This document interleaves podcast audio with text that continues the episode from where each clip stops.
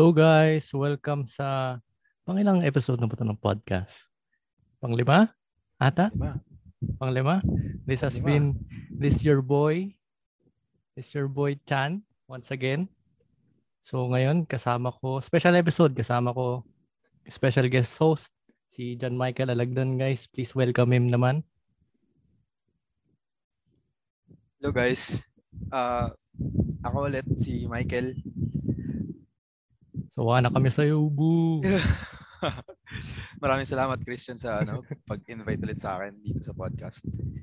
Oo nga guys, hindi hindi to yung regular episode na alam niyo yun. Kasi kilala na natin to si Michael eh. Last episode kilala na natin to.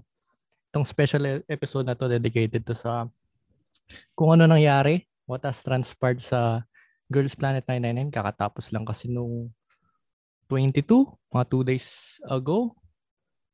Um, pag pag-uusapan natin yung mga nangyari, mga thoughts ng mga fans, yung mga nanonood. Mag-share tayo ng mga 200% IQ na information sa inyo guys. So, sit back, relax, mag-enjoy kayo guys sa pakikinig at saka panonood. This is available through YouTube video. Makikita niyo yung napaka-luscious hair ni John Michael Alagdon. At kung di nyo man nakikita siya ngayon, guys, sa mga Spotify listeners natin, para siyang si si JC. Kung di nyo kilala si JC, mag pumunta kayo simbahan. Um, so by the way, um, itong episode pala natin guys, oh my God, first time.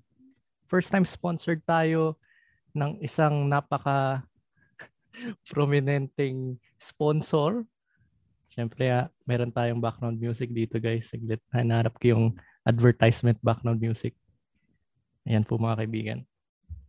This episode of the podcast is sponsored by Kepler Philippines po mga kaibigan. Sa Facebook page, um, kung gusto niyo ng Kepler um, content at saka wala lang guys, discussion news, content about the debut group, follow nyo lang yung Facebook page natin, Kepler Philippines. And let's go, let's go. Michael, kamusta ka na? Okay naman. Medyo hindi pa nakaka-move on dun sa ah, mga pangyayari nitong last Friday. So, ayun. Dinamdam niya Parang- ng maigi yan eh. Guys, kanina lang siyang umaga, me, eh, umaga medyo okay. O, Tama ba ako? Totoo. Gabi Yung kausap ko yan, medyo masama pa yung loob eh. Dalawang, be- eh, dalawang araw na masama loob nito. Kaya mabuti kasama natin siya ngayon. medyo, medyo chill na siya. Pero what has transpired nung um, October 22, grabe ang bilis ng panahon, naka 11 weeks na po. 11 weeks, 11 episodes ng Girls Planet 999. Kung hindi nyo man alam ang Girls Planet 999, ba't nyo to pinapanood tong podcast or nakikinig kayo? Anong problema nyo sa utak nyo? Guys, Girls Planet 999 from 99 trainees, 33 na C group, 33 na J group, 33 na K group.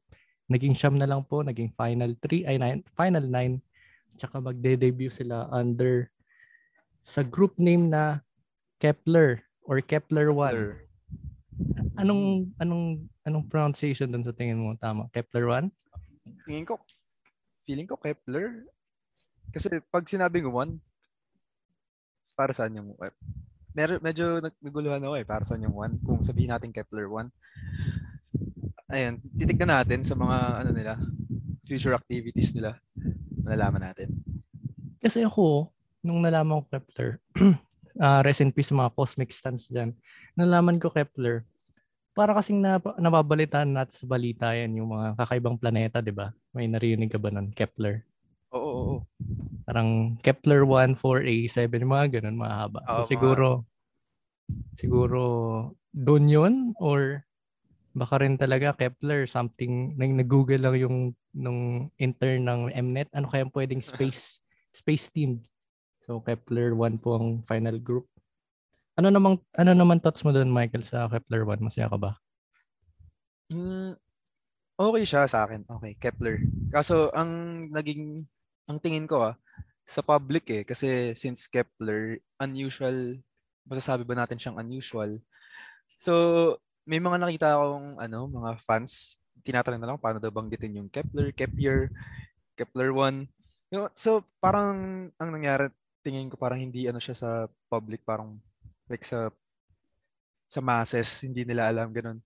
So ako, since narinig ko lang naman siya dati, Kepler. So nagets ko, okay. Ayos, Kepler. so wala akong problema sa Kepler. Pero ano yung direct, alam mo ba yung Korean translation? Mag, ito si Michael Master Koreano to eh, Hangul Lord Oh, hindi ah, hindi naman. Oh, ano yun? Kepler pa rin ba siya? May, may Kepleru! Mga ganun. Oh. Ano, ano yung, ano ba yung tawag sa kanya sa Korean name? Alam mo ba? Feeling ko magiging Kepler. Kep Kep Tingin ko Kepler? Kepler? Kepler? Kasi di ba, in, Sorry sa weird na Korean. Pero tingin ko lang. Pero kasi di ba, ang ma, yung mga English words na tinatranslate sa Korean, may, parang may Korean accent lang, pero yung pinaka, ano ba tawag doon? Pag-discuss, ah pag, pag-express ng word, Mhm. medyo English pa rin, Kepler, tapos may flair lang ng Korean. Ah, an- ano bang kwan doon? Um, ano sa tingin mo yung or meron magkakaroon ba tayo ng Korean translation nito? Ano yung sa tingin mo? Kasi 'di ba based nga sa sinabi mo na maraming Koreano ata or mga K-nets. Hirap tong bigkasin yan. Tapos parang possible pa na maging problema ng group yun. Sa tingin ko, hindi naman na kailangan. Or, like, depende sa kanila. Pero, hindi naman necessarily na kailangan nila lagyan ng uh, like Korean translation para sa akin. Ayan. Pero before ng Kepler guys, kung hindi pa kayo informed, maraming mga theories or mga mga debate na Tumors. nangyayari. Mga Oo. tumor. Ah, ang pinakauna, Maraming na-debate. Grabe. pinakaunang lumabas na na theory name, ah Asteria ba? Asteria. Tapos Oo. pangalawa, yung isang oh. Jolly G, favorite natin. Jolly G po mga kaibigan at saka pinakauli ata sa mga main three, yung Cosmics, lintek na Cosmics yan. Mamatay ka na kung sino man gumawa nun. Ah, sa totoo lang, ano eh, parang ang hirap paniwalaan na ano siya, na totoo siya, yung Cosmics, lalo gumawa ng Twitter account. Tapos pure English yung mga ah, yung mga caption. So, parang since parang na-excite ako, siguro parang niloloko ko na lang sarili ko na ano, ah ito na yun, ganito, ganyan. Nadala lang. Lintik ka Albert. Si Al- kasi actually Albert. guys, nag nag-research kami. Actually ako yung demonyo kay Michael. Ako nakakita ng Cosmics. Tapos syempre nag-research kami guys, ito na ba talaga yun? Parang wala pang followers. Tapos yung pina-follow lang Mnet pati Girls Planet. Tinignan ko yung pinakadulong, yung pinaka first follower. Pangalan nun Albert. Tapos Albert itong ba Alvin? si Alvin o Albert, kahit sino basta Sa ganun. basta tinignan ko yung kanya, yung yung pro- profile niya. Kwan siya, orbit siya eh. Alam niyo naman guys, mga orbit, mga big brain yan eh. Oh, Hindi, alam mo yun, gagamitin mo yung yung kakayahan mo, gagawa-gawa ka ng magagandang animation para man trip lang ng mga Grabe. Ang problema sa'yo, pre. May buhay ka pa ba, Alvin o Albert? Grabe yun. Pero ang galing niya, ah. dami niyang nauto ah. Isa na ako doon, isa na tayo doon. Kasama kami doon. May meron ka bang Tama. gustong sabihin kay Albert Alvin kahit anong alias niya? Ano lang, believe lang ako sa kanya kasi ano eh, sa, sa, sa pagkakaalam ko sa history ng produce na survival shows, wala pang gumawa ng ganun. Or sa, ah, sabihin natin sa mga previous na pre-debut na girl na mga trainees na wala na show, wala pang gumagawa nun eh. So parang siya kauna-una gumawa siya ng sarili niyang ah, animation. Hindi natin alam kung pinili niya as sample. Pero ano eh, Possibly, medyo possibly. Oo, yan. Pero medyo, ano eh, convincing eh. Or sadyang tanga lang ako. Hindi actually ang kasi hindi hindi rin siya parang kwan eh. Alam mo yung parang kinuha lang sa internet. Halatang parang pinagtuunan ng oras na Oo, gawin. yan, yun nga. Kasi sa bawat Grabe dedication. sa bawat post niya, meron 'di ba may concept nga yung con- gusto ng concept medyo university science na na itsura. Siya nagawa niya yun sobrang linis ng mga animation. Totoo. Wala eh. Kung kung nakikinig ka sa amin ngayon, Alvin o Albert, sana may kilala kang police Kasi hantingin kita, Albert. Isa kang alamat. Okay. So, ayun yung tinatawag nating seamless na tawag dito.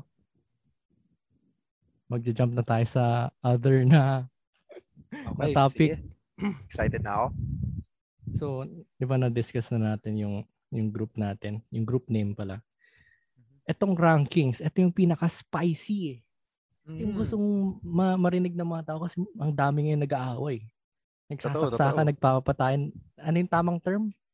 Yung pangalan ng group? Bardagulan. Nagbabardagulan. Nagbabardagulan. Okay. Mag magbabasa ngayon tayo ng ng kan article. Siguro doon mag mag-focus muna tayo sa top 9 kasi ah ito yung pinakaunang part eh. Ay, ito yung pinaka-major sige. part. Tsaka natin pag-usapan yung kung ano mangyari sa mga hindi napili. Pero coming in at number 8, syempre number 8 yung nauna eh. Sakamoto Mashiro from J Group. Shiro, let's go. Ah, Michael, ano masasabi mo sa pick na to? Ah, Serving ba? okay. Since ano siya, kaibigan. nung live, pinanood natin siya ng live. Tapos, so, ano siya, ala, yung, yung, alam mo siyang live siyang pinapalabas. Tapos, isa ka sa mga makaka-witness ng, isa ka sa makaka-witness ng pangyayari na yon. Tapos, unang member na i-reveal. Siyempre, grabe yung, ano niyan, grabe yung tension, grabe yung excitement. Tapos, ano, yung cameraman, ito, medyo nat, parang medyo natanga siya. Tinapat Oo. niya agad kay Mashiro yung Nap- ano. napansin ko. Kasi 'di ba, nagche-change-change siya ng mga itsura. Sino Oo. kaya pwede? Sa kanya yung cameraman siguro solid 15 seconds nakatutok lang kay Mashiro nakalimutan Totoo, palitan. totoo. Kasi isa pa to ah, si Jinggoy, ito naman si Yo Jinggu. Ano, alam mo yung nang-debate siya. Uh, i-announce na natin kung sino yung top 8. Tapos biglang may music na ano, nag-build up. Tapos biglang wala. Parang may tinitignan si Jinggoy na ano eh, na staff, di ko alam kung announce mo na, ganyan. Pero laptop talaga eh, kasi tinapat niya yung camera kay Mashiro. Tapos biglang sabi, J-Group, Sakamoto Mashiro. Ganun. Napatayo talaga ako sa upo ako, tapos napasigaw talaga ako, let's go. Kasi, alam mo yung sa interview niya, sa last interview niya, sabi niya, tumatak sa akin, sabi niya, ano, pag nakikita niya daw yung mga kaibigan niya sa stage, ah naiingit daw siya. So, sa mga hindi po nakakalam, kasi ano siya, former JYP trainee, ah nag-train siya kasabay ng ITZY, kaso hindi siya nakasama sa debut group. Kaya, ayun, Umoutings na po mga kaibigan bumalik sa Japan. ako talaga, no.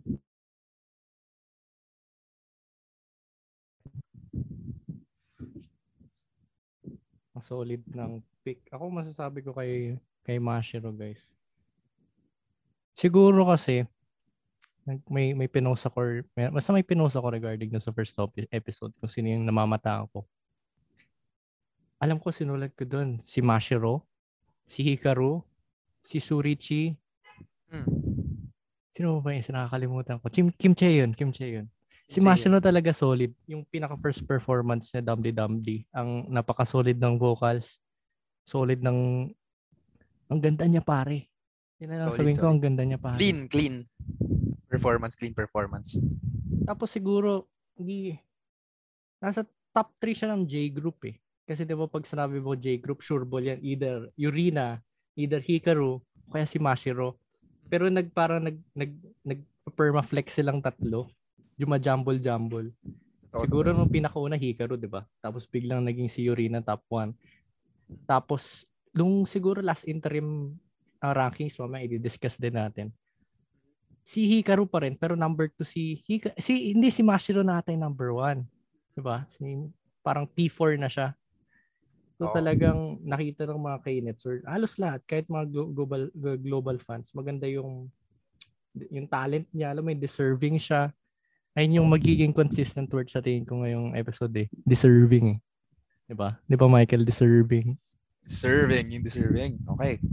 Oo so yun lang naman masasabi natin kay Mashiro masaya kami na number 8 siya tsaka Masaya, kasama masaya siya sa kami. grupo Totoo. approved approved po mga kaibigan wala akong wala akong sound effects na approve eh, pero approve siya number 7 speaking of Hapon Izaki Hikaru number Magandang seven. hapon.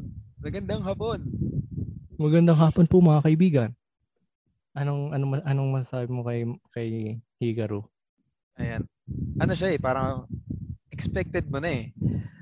Ah, isa siya sa mga pinaka-charismatic na trainee. Isa siya sa mga um, grabe yung pinapakita niya sa performance. Laging hindi siya nagdi-disappoint. Ginagawa niya yung best niya. Ngayon. Tapos, um, iba yung stage presence niya eh. Iba yung aura niya eh. So, uh, parang isa siya, tingin ko ah, necessity talaga siya dun sa, sa debut group. Kaya ayun, solid. Nung tinawag si Hikaru, magkasunod na Japanese. Grabe talaga. Solid. To to add pa, nung interim check guys, walang hapon na pumasok. Walong Koreano, isang Chinese. Oo, Tapos, yung Ikaw ikaw ba no ano ano feeling mo nung nung pinaka-finale? Sa tingin mo talaga may papasok na hapon o 50-50 ka? Ako kasi sa tingin ko talaga kinakabahan na ako nun guys eh. totoo. Ako sa totoo lang, blanco na isipan ko nun. Kasi isang isang linggo, ano, kailan ba yun? Yung nag-live sila kasama sa Tiffany. Nag, naglabas ng ano, ng interim ranking. Tapos walang Japanese na nakapasok. So, inisip ko, since mga pick ko si Mashiro at si Hikaru, wala, paano na sila? Si Yurina, paano sila? Tapos, biglang naisip ko sa loob ng isang linggo na yun, magiging sapat kaya yung mga votes nila para makapasok sa top 9. So parang wala talaga, wala bla- blanco talaga yung isipan ko. Kasi yung yung sabi mo interim rankings, hinahanap ko dito eh. Pero habang hinahanap ko, kasi imaginein mo guys, for the past episodes, yung mga top 9 na solid, kahit hindi natin sabihin top 9, sabihin natin yung consistent apat sa lima, na alam mo dapat magde-debut. And, ando na si, yun nga, si Hikaru. Tapos sino pa ba? Sabihin natin si Eugene, pero nakasama naman siya talaga pati si Kim Ah, Chae yun eh. Pero ah. yun nga si Shen Shouting, Hikaru, Mashiro, si Yurina, nasa nasa baba. Ano Yan ba yan? medyo nagulat kami talaga. Siguro hindi lang mo kami lahat eh. Halos lahat nagulat. So pero alam mo yung ano na yun, ah, may intindihan mo kasi nga since 50% ng votes naka nakasalalay sa K-Nets sa Korea sa Korea. Kaya ah, hindi tayo makakapalag diyan. Siguro kahit sobrang dami natin, eh, 'di ba? Isang isang vote po nung isang vote nung ano, isang vote ng Korean, ilan ba halaga nun? Halos 8% ba? Ah, eight- I, I mean 1 is to 8 ata ang ratio o 1 is to 10, parang ganun ang bilang ng vote ng mga Koreano. So ayan. Pero ang shocking eh. Hindi, hindi ko talaga alam dahil siguro sa one pick eh. Ngayon nakikita ko kasi diba mag-shift ka from pipili ka isang Koreano, isang Chinese, isang Hapon. Tapos Oo. biglang change sila ng voting sa dulo. Isa lang pwede nyo piliin kahit anong kahit anong lahi man yan. Mhm. Doon lumalabas yung parang etong mga consistent na talagang deserving guys. Ba't hindi nyo pa binoboto? Ba't di nyo binoto, di ba? Mhm. I mean, naging popularity contest na lang to pero magda-diverge tayo mamaya dyan. Ah, Ang sige, may sabihin ka Michael. Ayun nga eh, kasi ang hirap nga kasi since nagpalit sila ng ano ng voting, hindi natin masasabing nagpalit, malay mo ganun talaga yung plano nila. Isipin mo ikaw, di ba? Ang dami mo sinusuportahan, tapos biglang papipiliin ka, isa lang. Yan yung mahirap dun. Wala eh, mga, mga tao talaga, hindi ko alam kung bulag, bingi, o baog. Kaya mag-move na tayo sa number 6 po mga kaibigan. Okay, sige. Number 6, Kang Yeso. Let's go. Kang Yeso, First K-group. go. sa grupo. Ano masasabi mo kay Kang Yeso? Ah, un- syempre masaya-masaya ako. Congratulations sa kanya. Sobra. Kasi nung baby monster pa lang, solid eh. Namataan ko na agad si Kang Yeso eh. Doon ko siya talagang, ito, solid na ito. Ganito. Tapos, ano siya, medyo alanganin yung mga past na ranking. Medyo nag-aalangan yung, ano niya, yung rank niya. So, pero medyo nagda-doubt ako, makakapasok kaya to? Hindi. Tapos, nung tinawag siya, ayun, grabe. Tuwang-tawa talaga kami. Pero yun, sa akin naman, kay Kang Yeso, Honestly, guys, parang nung sa mga recent episodes lang siya nagkuhan sa akin na Hmm. na na namatahan. I mean, para siyang dati sa akin wildcard eh. Kasi sa tingin ko, kasalanan din ng Mnet kasi hindi siya binigyan ng screen time. Siguro, ayun nga, pag hindi ka talaga nakafollow sa kanya ng day one, hindi mo siya masyadong mapapansin. Ah, honestly, napansin ko lang siya dun sa Utopia na na performance Ah. na eh. Hmm. Kasi before that, ano pa yung mga yung mga parang nakakuha siya ng killing parts. Parang yun Sa lang. eh. Fate. Sa Fate, oo. nakalimutan ko Fate, guys. Sorry, Fate. pero personal opinion ayoko Fate, guys. Team Fate Ah. masyadong overrated. Ako, I mean, solid sa akin yung Fate. Personal, I mean, personally. baka hindi ko lang trip yung mga traditional na tipong, ah, yung mga nag-float eh. Ah, Tapos, ako, ang nasolidan ako dun yung sa dance break part. Tapos oo, biglang, yun talaga. Nagdala, ang solid ng edit. yung nagdala sila ng mga kwan, ng mga, mga, ang tawag dito, bimpo. Oh. ano, ang solid dun yung ano, yung bandang, ah yung may in-edit si Mnet, yung may slow-mo pa, yung ganyan. Angas eh. Tapos grabe yung dating talaga sa akin. Tapos parang, since kapag nanonood ako ng ganyan, pinipilit ko talagang damdamin para para makakonect ka talaga sa pinapanood mo. Eh, sobrang emotional talaga nung performance na yun. Kahit yung mga Planet Masters, tsaka K-pop Masters, naiyak.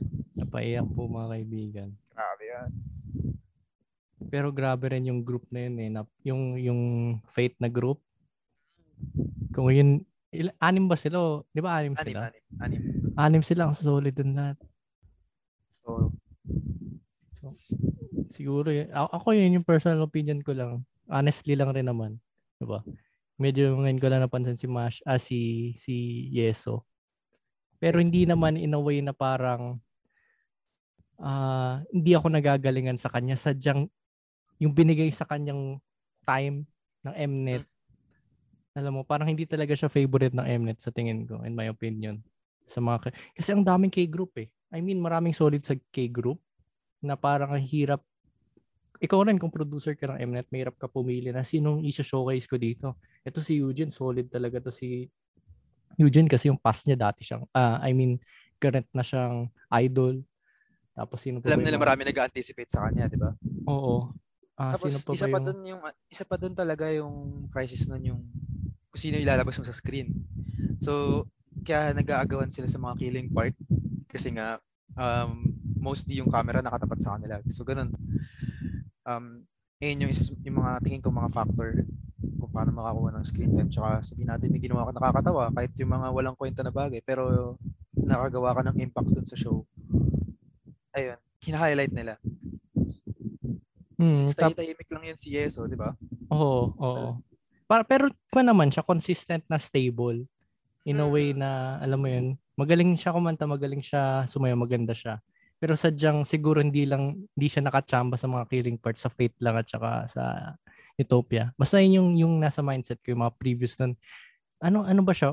Kan ba siya? Yung sa SS, SSW L ng Oh My Girl o Fiesta? Fiesta ata. Basta, Fiesta, fiesta, fiesta. before nun, as in, ang dami nila. Wala, wala Ah. pa akong, alam mo yun, Fiesta. kung, kung hindi ka kasama sa apat kong listahan, pasensya na, hindi kita kilala. Pero, yun nga, nung nag, lumiit na yung, yung mga pagpipilian natin, doon na nga lumalabas kung sino yung deserving, tsaka sa mga hindi. Diba? So, Okay. Okay, moving on, guys. Grabe, nakatatlo pa lang tayo. Number five. So, Youngun. Oh, Yongun. Nice. Nice. Anong masasabi mo kay Song Song Song Perfect. Perfect all-rounder. Perfect all-rounder. Uh, all throughout the show, pinatunayan niyang magaling siya sumayaw. Una pa lang, unang episode. Uh, charismatic siya. Um, stable vocal. Tapos, kaya niya mag-rap. Ayun, perfect all-rounder. Um, grabe pa yung ano niya, yung vocals niya. Pang main vocal material eh, yung ano niya. Uh, yung birit niya dun sa U plus me. Tingin ko ah, personal. Uh, personal view ko sa kanya. Oh, ikaw ba? Ano bang thoughts mo kay So Young Hoon? Alam mo, Si, sa'yo, ah, Oh, ah, okay, okay, wala, ulit, ulit. Ah. kasi Oh, si Song yun kasi, umpisa, syempre yung kick it performance niya, Mhm. solid. I mean, Totoo. silang dalawa ni Gia, sa tingin ko. Honestly, yun nga, may mga before, kasi di ba nag-release sila ng mga introductions sa YouTube. Yung mga ganun, dami. 99. Siyempre, tinatamad ako yung medyo nakita ko lang na, uy, solid to ah. Pero yun nga, nung before ako mag, bi, alam mo mga, ah, before ako actually manood, di ko siya kilala. Pero napanood ko yun. Parang siguro maraming, maraming magkaka, magkakagusto dito. Ang solid niya. Tapos all throughout the show naman, ganun din. Parang, um, ano ba masasabi ko kay Song yun? Para ako sa akin, parang naalala ko sa kanya si Gon. Si Yuri at saka si Yena ay pag, pagsama mo. Mm. Kasi yung, yung, yung point naman sa first si Yuri, parang literal na mirror copy niya si Yuri. I mean, solid na performer tapos ang grabe yung mga high notes yung vocal stable parang ni isa ata na na performance niya walang walang walang errors eh Wala pumalya. seamless eh. Oo. Tapos imagine mo, so, ang daming high notes na na, man- madalas main vocal siya. Totoo. So, yun din eh. Siguro sa tono rin ng boses niya sa sa pagkanta niya, medyo naalala ko si Joe Yuri. Tapos, yung ang Kayena naman, Kolokoy kasi siya yata yung pinaka-kolokoy ng grupo eh. O ano siya, bubbly personality, di ba? Oo. Mal- malakas man trip in short. Mm. So, yun, a- a- ako approve naman pero sa tingin ko mga classify ko siya sa niche na wildcard talaga. Kasi Okay. kahit yun nga similar kay kay Mashiro ah ah, kay Mashiro ba? Hindi ko hindi ko na alam eh na nalilito na ako pero basta nasa hindi ko siya na ay talaga na dapat solid 5 kahit umikot-ikot man mundo andito ka dapat sa grupo. Pwede kasi siyang interchangeable sa mga iba pa. Mm. I mean, pa, ganun ang para sa akin. Pero hindi naman to parang degrade na hindi siya bagay sa grupo. Ayun lang sinasabi ko Yeah. guys na isa, kasama siya sa, sa mga na wildcard doon. Pero yun nga, solid yung mga K-fans niya, Korean fans. Ang, da, ang daming yung Koreano dito sa final group. Kaya, oh, deserving naman siya sa akin. Deserving. Sir. Yes, sir. So, yun nga, number 4 na tayo. Ito na yung medyo bigatin. Number 4, Kim Dayon. Tayo. Okay. Masasabi mo kay Kim Dayon? Um, overall, Anak ng Mnet. anak ni Tita Sushi. Ah, overall, um, nakikita ko solid yung ano niya, clean dance moves yan. Solid yung mga mga moves niya. Tapos uh, vocals okay din. Yung rap, nakita natin siya mag-rap din sa KDA sa Popstars. Solid din yung rap niya doon.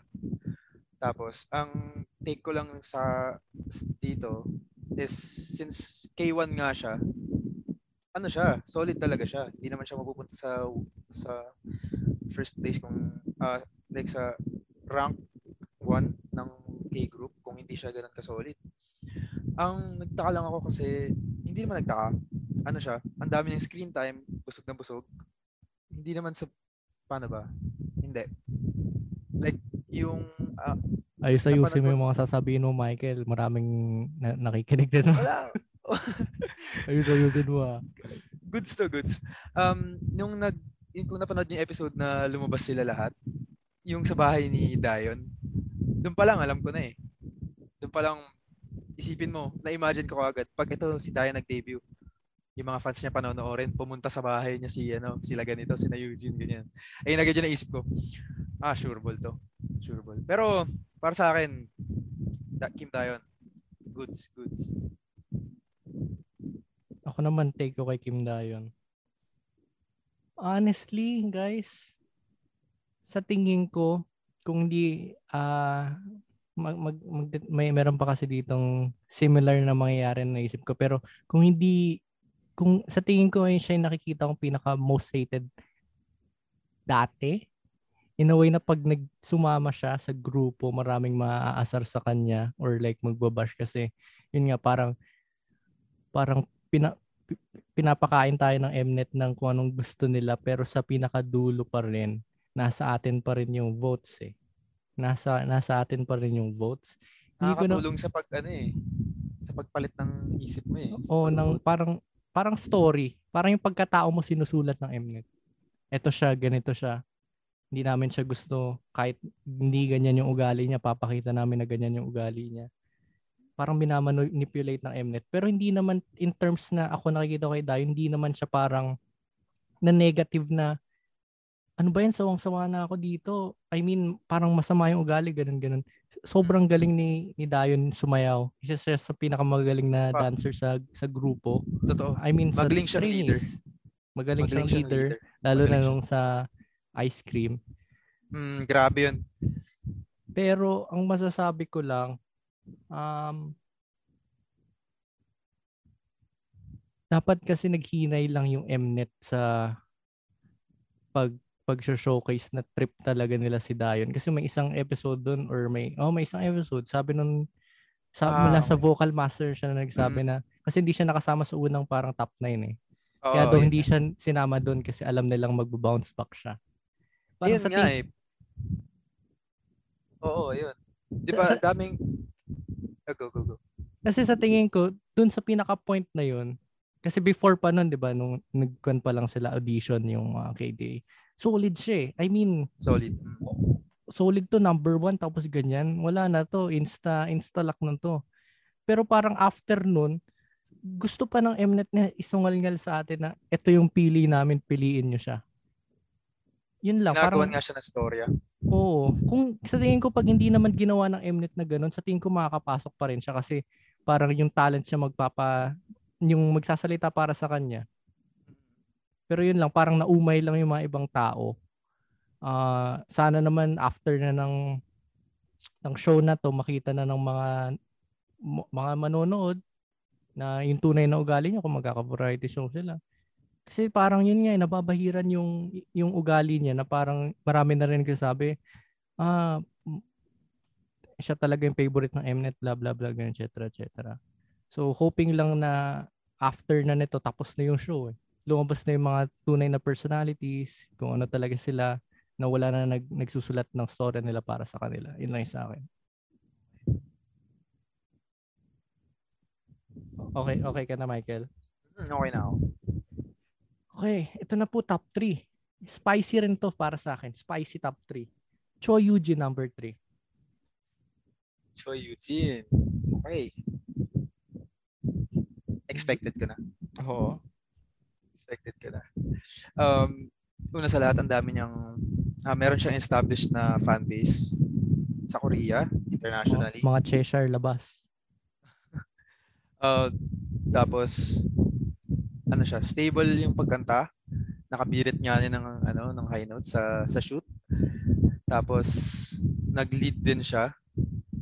So ayos din.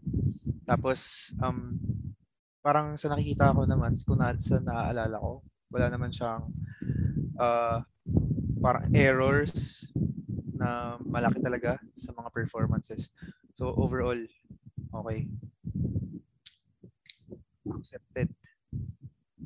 Pero, ito na yung spicy. Kasi yun nga, para naman sa akin, talaga, kung meron man top 5 na consistent, top 5, top 4, siya yung pinaka na, nasa una dun, nasa taas. Hindi, hindi, wala na tong, wala na tong sinasabi na, uh, wala dahil sa fans niya lang yan, dahil established na siya na idol. Kahit naman sabihin mo yun, kung pinanood mo yung show eh, kung pinanood mo, makikita mo na bakit ba- bakit ma- ma- maraming may gusto sa kanya? I mean, kahit di naman mga fans, eh, makikita mo na solid siya na performer. Meron, Baboy pa pa lang eh. May, may experience siya. Yun yung nadala ng experience. Kung, kung gusto nyo makipagtalo, oo, kasi dati na siyang idol. Eh, bakit pa rin niya to ginagawa? Kasi ang dami ng mga, tingnan mo, ang dami ng mga idol ngayon, eh, mga lumang grupo. Siguro, sabihin natin mga seven-year groups na medyo nag-shift na sila, variety shows na lang, alam mo 'yun. Hmm. Pero sa kanya sa sa bu, bu, ano yung bukod ng kalooban niya. Eh. gusto pa niya mag-perform. I mean, 'di ba, andun pa rin yung drive eh. Kung kung nakikita ng mga tao yun, gusto niya talaga mag-perform kahit medyo alam mo yun, experience na siya. Eh good for And, her. Makikita mo yung passion niya kasi sabi niya sa ano, sa interview ata yun na yung sabi ng company na wala na silang activities. Alam mo sa episode 1 pa lang eh, pinalabas na yun. So sabi niya, um, sige, sali ako dito, ganito, para may pagpatuloy ko yung um, pangarap ko. Parang this is my dream. Ganun agad yung, ano niya eh, ganun talaga yung sinasabi niya eh. So, nakakatuwa rin naman kasi nakasama siya sa sa final lineup. Pero napag-isipan ko na, siguro mamaya ko na lang itutuloy na sa thoughts ko kasi ito na po mga kaibigan, hita discussion na po. Number two. Number two, Huwag ba? Huning Bahi. Yeah. Huning Bahi. Yun- Yuning Bai.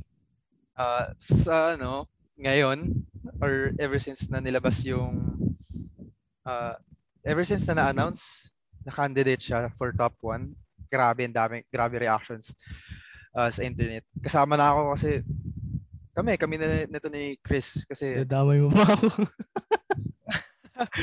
uy, huwag ka mang iwan, Oo oo nga guys, kasama ako doon. I-share ko yung thoughts ko after ni Mike. Grabe kasi, um, hindi, uh, paano ba? Hindi ko masasabi na, na, paano ba? Wait lang, medyo mainit kasing ano to eh. Medyo seryoso kasi to eh. Ako, Ngayon ko lang kasi- sa'yo, short and sweet lang, Michael. Short and sweet. Oh, sige.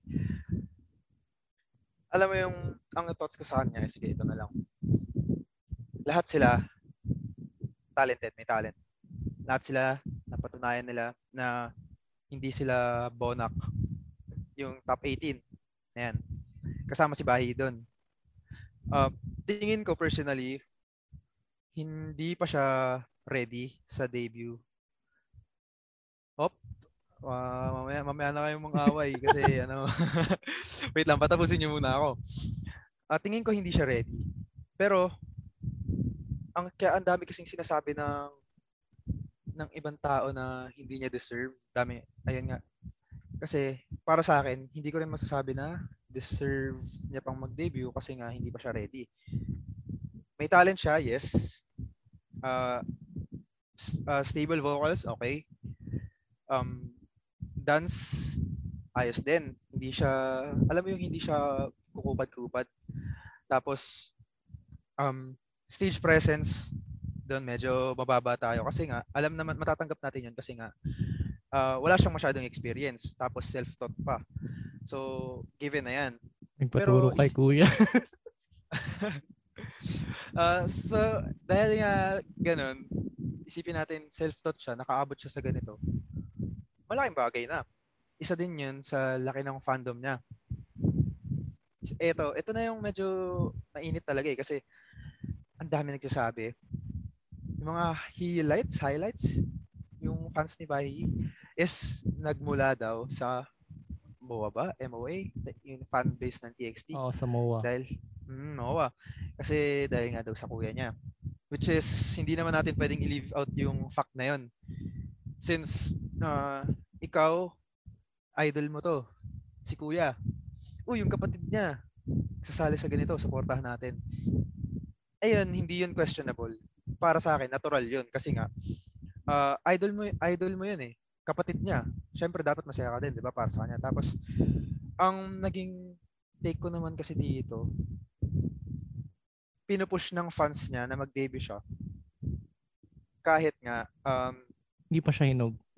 hinog, hindi pa siya hinog. Kasi ako i-add ko lang ah, bago magsalita. Kasi yung nga explanation, fandom, given na yun eh. Kung gusto, marami talagang tao na malakas yung impluensya, maraming fans. Ganun talaga. Kasi pwede mo rin sabihin kay Eugene, di ba? Si Eugene, Hmm. marami rin naman siyang fans eh. Marami Pero siyang ba- fans. Bakit, bakit maraming tao hindi naaasar sa kanya, hindi nagagalit, hindi siya binabash? Kasi yung mga actions niya, alam mo yun, deserving siya. In a sense na parang makikita mo sa kanya yung drive. I mean, parang Mm.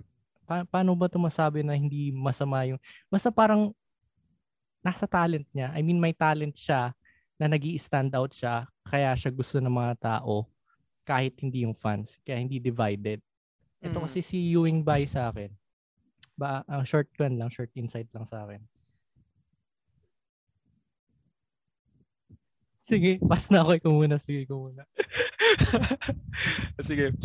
Um, Siyempre, ma, ano naman natin yun, matik na kasi dami nga niyang fans. So, yung bigla niyang pagpasok sa top 9 nung final episode, doon eh, maraming nagulantang eh. Kahit sabihin natin, um, nanonood ka ng show, hindi mo kilala si si ano, si T by T, si Tomorrow by Together. Hindi mo kilala yan. Tapos naka, nanonood ka. Um, makikita mo itong babae na to. Um, wala siyang sa show, wala siyang masyadong screen time, oo. Kasi wala siyang masyadong ginagawa na paano ba?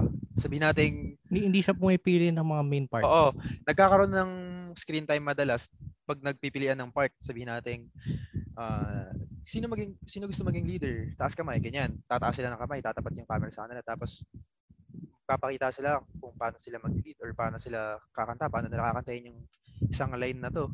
So doon sa ganun nagkakaroon sila ng ng screen time which is si ah, si Bahi nga um all throughout the show wala siyang ganong initiative pwede nating masabi na inexperienced siya kaya hindi siya nagtataas ng kamay, nahihiya siya, hindi siya confident. Ayun nga eh, that's the point. Nung kaya nandun ka sa show. So, hindi naman natin sinasabing bawal ka pumunta sa show na yun kung hindi ka ready. Siyempre, uh, dun sa show na yun, matitrain ka vocally, tapos Kumbaga, uh, gagamitin mo yung show para mag-excel ka, para mag-grow ka. Oo, oh, ayan, totoo. Hindi naman din natin may kakailan na nag-improve si Bahi. All throughout the show. Pero ayun nga, yung impact, yung iba nga hindi siya kilala eh. Yung ganun.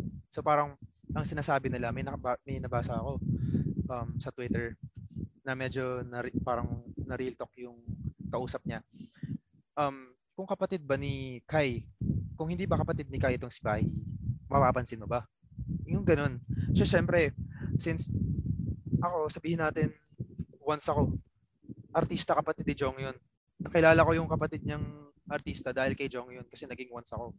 So, di ko naman masasabi na fan talaga ako niyan, ni Sung yun. Kasi, Tama. ano, bago pa yan, bago ko pa malaman na kapatid ni Jong yun yan. Hindi, hindi ganun eh. Nakilala mo siya dahil sa kuya niya. Hindi ko sinasabing lahat ah. May mga tao, may attract, attra- attracted sa kanya. Um, sabihin nating partly dahil sa kuya niya, hindi natin nila lahat. So may malaking factor pa rin yung pagiging kapatid niya.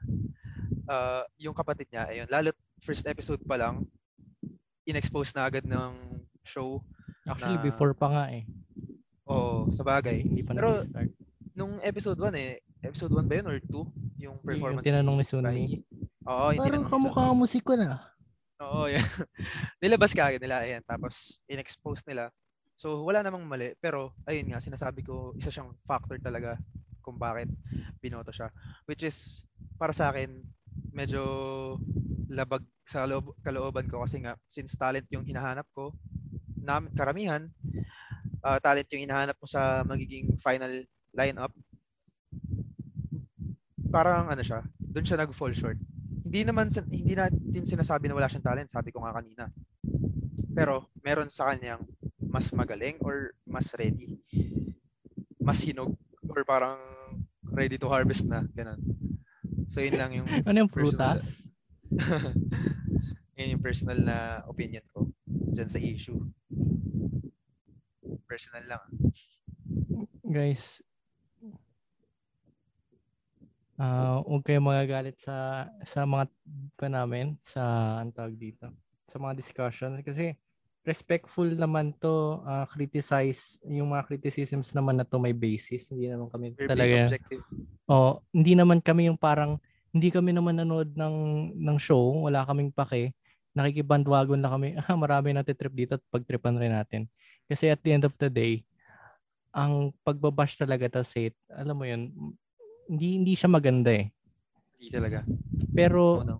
yung ginagawa kasi namin I mean yung si Michael muna kasi nag, nagsalita gusto ko lang i-fortify yung mga sinabi niya kasi halos same kami ng thoughts basta in bago ako mag-start itong mga sasabihin namin or mga sinabi namin dito in spite na gusto namin man trip. Pero gusto namin na ipahayag ko ano yung tunay na nararamdaman namin. Kasi Tama. Kung naman to eh, sa age naman ng technology guys, hindi hindi hindi mo pwede hindi mo pwede ma-please lahat ng tao. May mga may mga may gusto, may mga solid, may may gusto sa solid, may mga hater talaga. Eh wala tayong magagawa guys, freedom of expression, be respectful na lang sa others. Tapos sa mga nang nababash naman sana may basis din naman kayo kasi nakakasama rin naman kung nag- nag-spread lang kayo ng ng kasamaan sa ibang tao. Pero pero i-start ko na sa akin, similar rin kay Michael. Kasi ganito yan, guys. Ang Girls Planet 999. Kwan siya eh. ah, talent show siya. In a sense na, di ba, every every episode, every challenge, may pinapagawa. Kailangan mo mag-perform, kailangan mo i-show yung 100% mo. Kasi ayun yung magiging way para malaman ng mga tao makilala ka na kung deserving ka o hindi um, jokes aside guys, um, yung first, sa tingin ko kasi, yung siguro before pa mag-start yung competition, pwede mo pang ma- ma-base yung mga decision mo or yung mga faves mo sa umpisa based sa background nila. Kasi syempre hindi mo pa sila kilala, wala ka pang idea. Parang reference mo lang, uy, kapatid niya si ganito. Tignan niya natin, let's let's find out kung anong kaya niyang gawin Mm. parang okay siya na parang gawin mong basis at the start. Kasi wala, talaga eh, wala kang kamuang, kamuang sa buhay. Start from zero ka. Pero ang naging problema kasi dito guys, sa tingin ko, every episode, every challenge, binibigyan sila ng opportunity kung meron man o wala na may mga favorite ng Mnet. Sa tingin ko si Bai, nasa gitna kasi yung first episode niya gusto nila ipahayag na ganun pero succeeding episodes hindi naman siya I mean, parang di naman siya clear favorite ng Mnet nung first lang para siguro sa ratings. Gago talaga Mnet. Pero ah Fiesta. Ano pa ba yung mga kanya? Um basta yung mga performances niya, hindi ko kasi medyo Mr. Chu. Mr. Chu. Oo, yung ayun yung start ata yung yung introduction niya. Ayun yung problema sa akin, hindi ko rin kasi masyadong maalala kung ano yung ginawa niya. I mean, di, di tumatak sa isip ko. Wala naman ako sinasabi na ang pangit niya kumanta, pumipiyok-piyok, hindi naman siya maganda, hindi naman siya magaling sumayaw. Lahat yun given na kasi bakit ka kukunin ng Mnet sa audition program na to kung hindi ka marunong kumanta, hindi ka marunong sumayaw? Given na may talent na. Ayan. Oo. May, I mean, baseline, ah, siguro yun yung kan eh, baseline ng Mnet Guide. O mag, marunong ka ba kumanta, marunong ka sumayaw.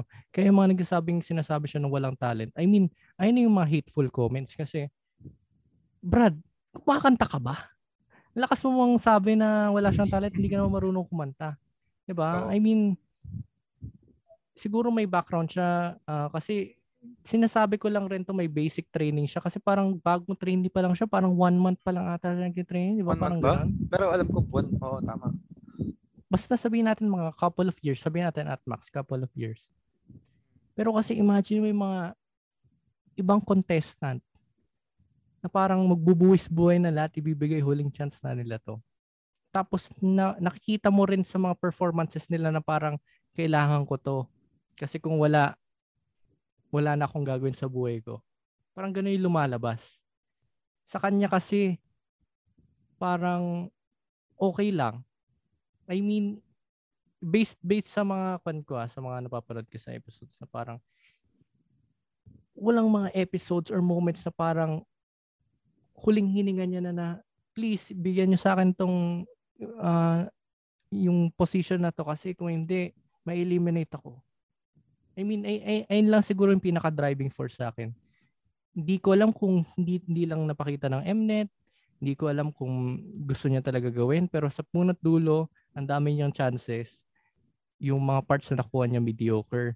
Kaya ang lumalabas sa dulo, maraming nagko-compare sa kanya. Siyempre, kasi ito na yung cream at the top eh. Ito na yung pinaka cream at the crop. Ito na yung pinaka tuktok na tuktok. Ito na yung mga best. I mean, out of 99 at the beginning, Na-narrow down na. siyam lang kukunin. Okay, kasama siya sa 18. Good for her. Kasi, di ba, I mean, before pa tong mga ratings na to, meron pa mga Planet Pass, etc. etc. Pero hindi siya nag-break through dun sa solid na top 9 at all. Tapos, yun nga rin, mga performances niya. Kasi sabihin natin, bibigyan kita ng magandang example. Sabihin natin si Suyon. Mm, Suyon. Si Suyon, makikita mo sa kanya yung drive kahit nag, nagsimula siya sa pinakababa. Mm. Alam mo yun yung na-kick out nga siya sa snake eh. Mm. Parang gusto niya gawin to. Meron talaga siyang drive, meron siyang passion. Gusto kong Tap- talunin yung snake, sabi niya, di ba? Oo, tapos nakikita mo sa talagang sa mga moments niya dun sa Girls Planet 999 na talagang gusto niya tong gawin. Parang basta parang gano'n yung lumalabas eh. Sa drive, sa passion. Hindi naman natin sinasabi na wala rin siyang drive. Ba't pa siya sumali dito, di ba? Meron siya. Totoo. Pero kasi, competition to eh. Talent competition to. Tapos nasa pinakatukto ka na, magtataka maraming tao, ba't maraming nagagalit? Brad, ano yung yung nag, nag-stand out sa kanya, i-compare mo sa mga ibang contestants na nasa top 18 din. Totoo. Di ba? Tapos i-deny nyo pa na parang nang babash nyo kasi kapatid lang siya ng kuya. Hindi namin siya binabash. Ang ang ah pan lang to, objectifying ah kung ano talaga nangyari. Kasi good for you nga guys, na, na, nakasama siya sa top 2, yung mga fans, di ba? Ginusto niya yan eh. I mean, ba't pa kayo magulat na bakit ang dami niyang hater? Kasi throughout the show, yung mga nanonood, yung talagang tunay na nanonood, hindi siya naging wala siyang walang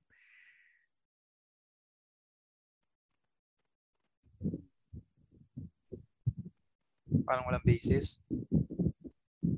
may, hindi hindi sa walang basis kasi pag sinabi nating walang basis, talagang yun yun lumalabas yung parang walang talent. Ang sinasabi lang in terms of comparison sa top 18, yung mga hindi nakasama, ang tamang term siguro sa mga mga sa amin siguro kung kung kasama na si Michael dito kung masasabi niya rin sa sarili niya na parang nanghihinayang siya.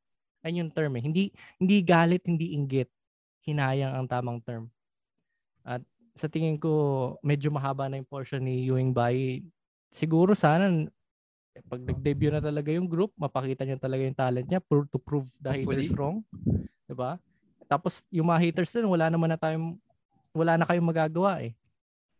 Tapos yung mga nag, nag eh, yung nagki-criticize lang, iba kasi yung haters sa criticize, munti ka na ako masali Oh. doon, ayoko ma magisa. Nagki-criticize lang. Hindi kami haters, guys, may may critis ah, may criticism kami. Sana lang mapakita niya yung potential niya sa sa sa debut, sa performances Oh. niya. Sana tatagan niya loob niya kasi ganun talaga buhay ng idol eh. May mga ayaw, may mga gusto, wala ka na magagawa. Freedom of expression. And I'll just leave that that May section. lang. May, Sige, may- wait lang, may add lang ako. Saglit lang, minention mo kanina yung gagalit, nagagalit. Ako, nag, may nabasa kasi ako, nagagalit lang ako sa ibang fans na hindi naman talaga nanonood. Tapos boto ng boto. Alam mo yun, ayun lang. Nakita ko, may nakita ako sa mga, sa group, sa Twitter, sa Facebook. Nagtatanong, pare, saan yan papanoorin? Ganyan, ganyan.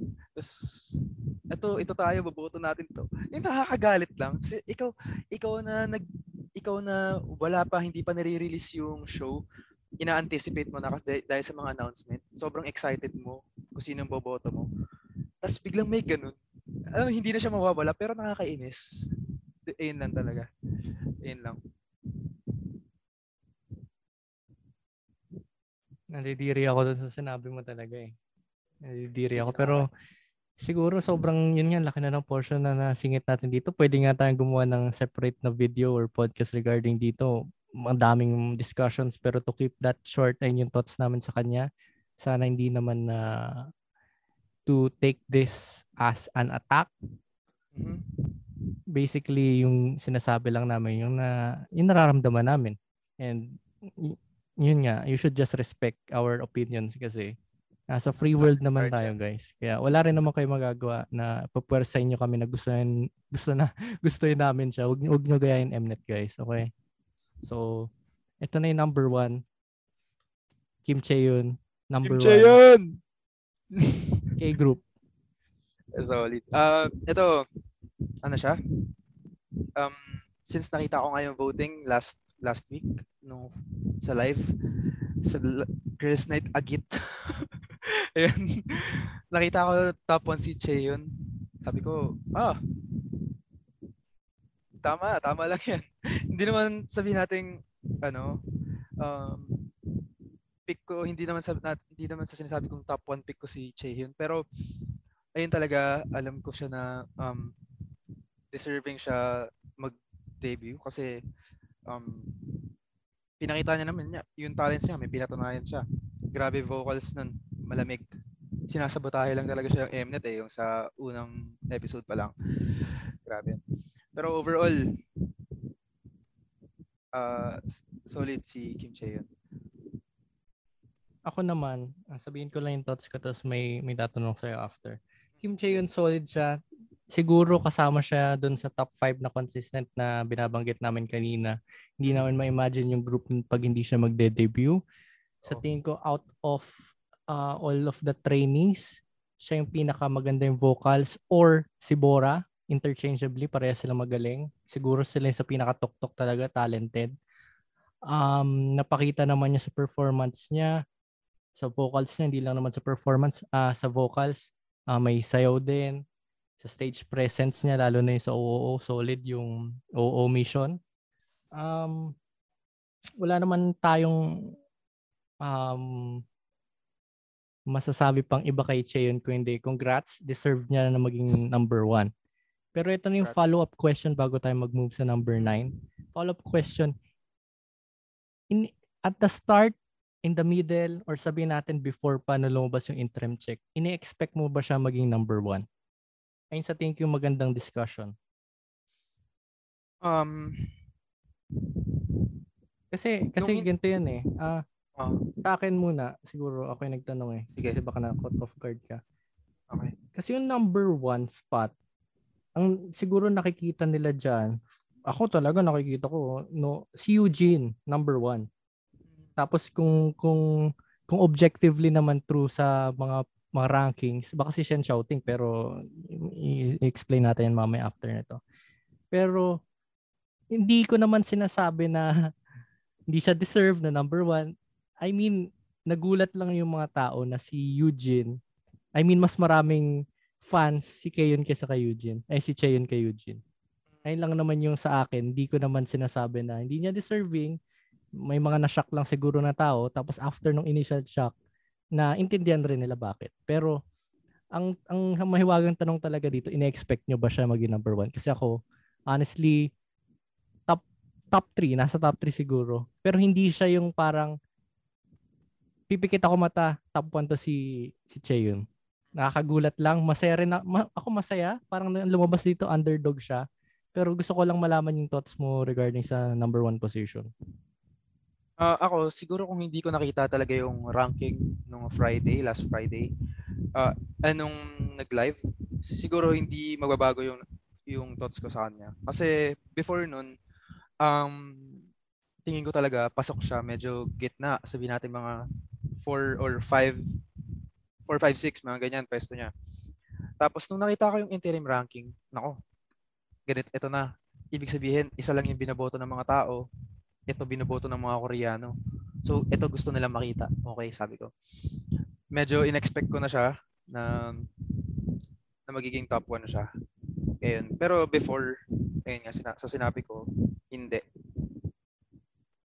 Pero, kasama pa rin siya sa debuting group. Hindi lang in a way na Oo, siya yung center or top 1. Hindi ko alam kung kung isa-center nila top 1 eh. Hindi ko alam kung ano yung ganapings dun sa position kasi previously si Won Young sa IZ1 number 1 siya center. So hindi ko alam kung i-carry over dito sa Girls Planet. Pero note lang rin ah, hindi ako nang mabash guys. Bias ko nga yan si Kim Chae nagulat lang ako. Tapos gusto ko lang, I mean gusto ko lang ma, ma maintindihan yung thought process ng mga tao. Masaya ako sa kanya guys. So, move na tayo sa pinaka pinaka last na pasabog, number 9, Shen Shouting. Okay, Shen Shouting o Sean Shouting. Uh, top 9. Na grabe gulat lang, magulat. Habang tinatawag yung top 8 hanggang 1, wala akong reklamo diyan. uh, sabihin natin wala akong masyadong, masyadong reklamo. Tapos, wala, hindi binabanggit si Shen Shouting. So parang, ala, gagisan siya. So isang spot na lang yung natitira. Sabi ko, matik si, Xiao, si Shen Shouting. Medyo kumakapit pa nga si Suyon, top 10. Suyon Maya. Um, Suyon Maya. Mm-hmm.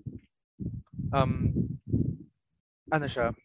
Parang na, uh, kasi buong show, grabe talaga eh, top 1 siya eh. So parang, ito, isa sa mga big boy ito. Isa sa mga big boss. Tapos bigla siyang uh, rank 9.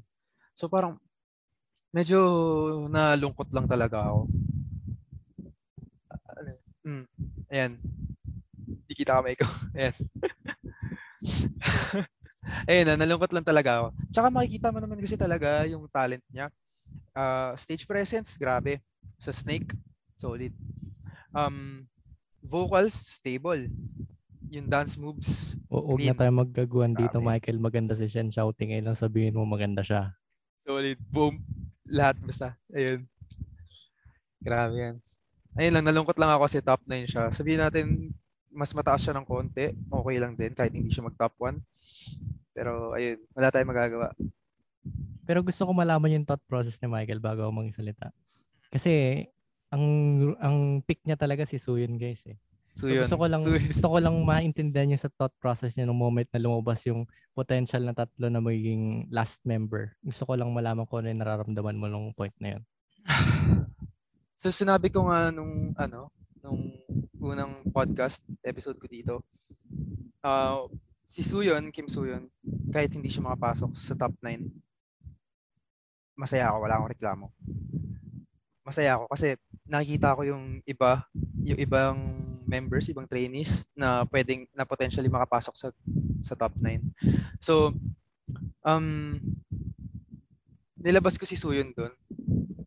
Kasi parang tingin ko um parang yung sa sinasabi ko kay Pai So parang hindi ko pinipilit na ikaw wala nasa top 9 ka kasi bias kita ganito. Hindi ako hindi naman sa ganun ginagawa. Pero uh, ayun nga yung nilabas na sa screen si Maya, si Suyon, tsaka si Shouting.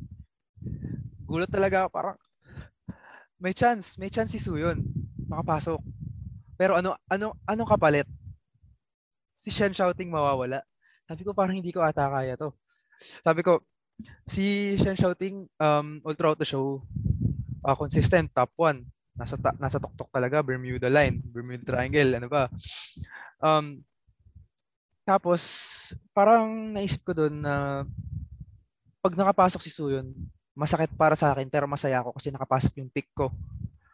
Pero, pag nakapasok si Shen Shouting, masaya ako kasi nakapasok siya. Deserve niya sa top 9. Kaso yung pick ko, malungkot ako kasi hindi nakapasok.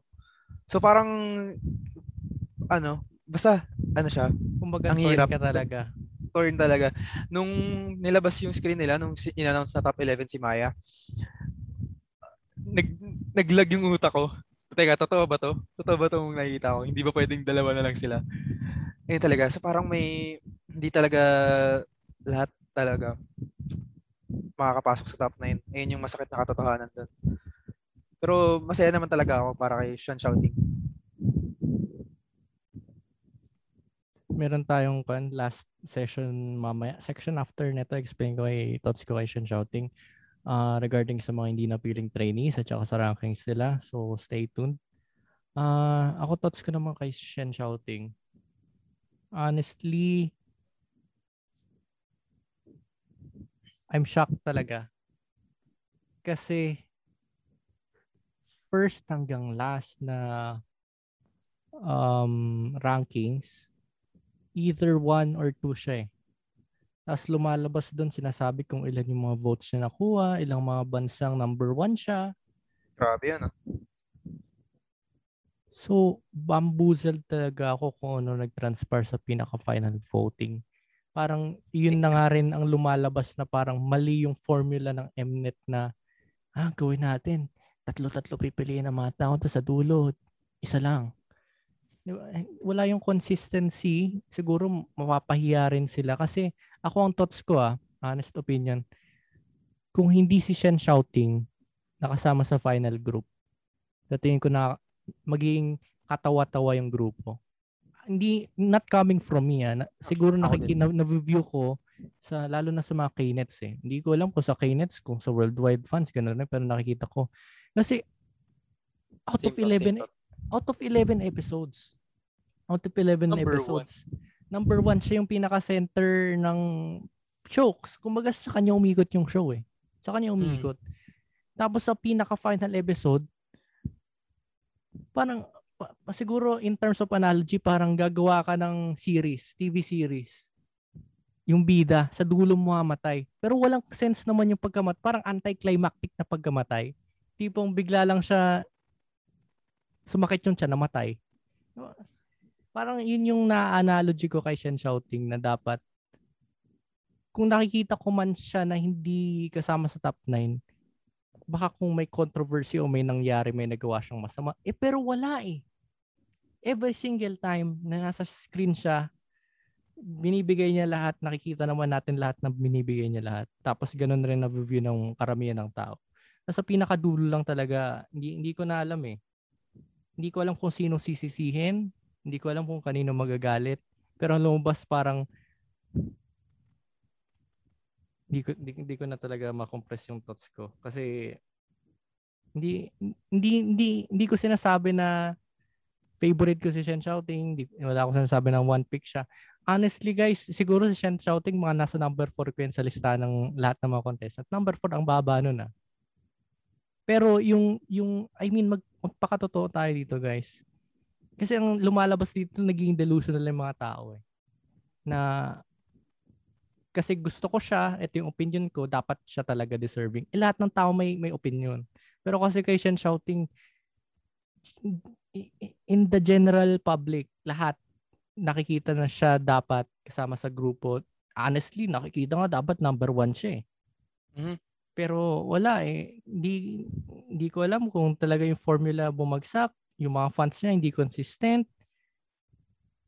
Pero nung lumabas yung interim rankings, binoboto ko sino pa yun. Ah, ini-spread ko yung voting ko noon eh. Si Surichi, si Kim Chaeyoon, Mm. si Yurina. Tapos nung nakita ko yun, tuloy-tuloy nag-vote na ako kay Shen Shouting kasi hindi ko talaga alam kung ano meron sa fans niya. Same, same. Pero yun lang yung thoughts ko sa kanya. Nangihinaya ako bakit bakit natin pinagtutuunan ng daming problema or pinag-iisipan pa to si Shen Shouting.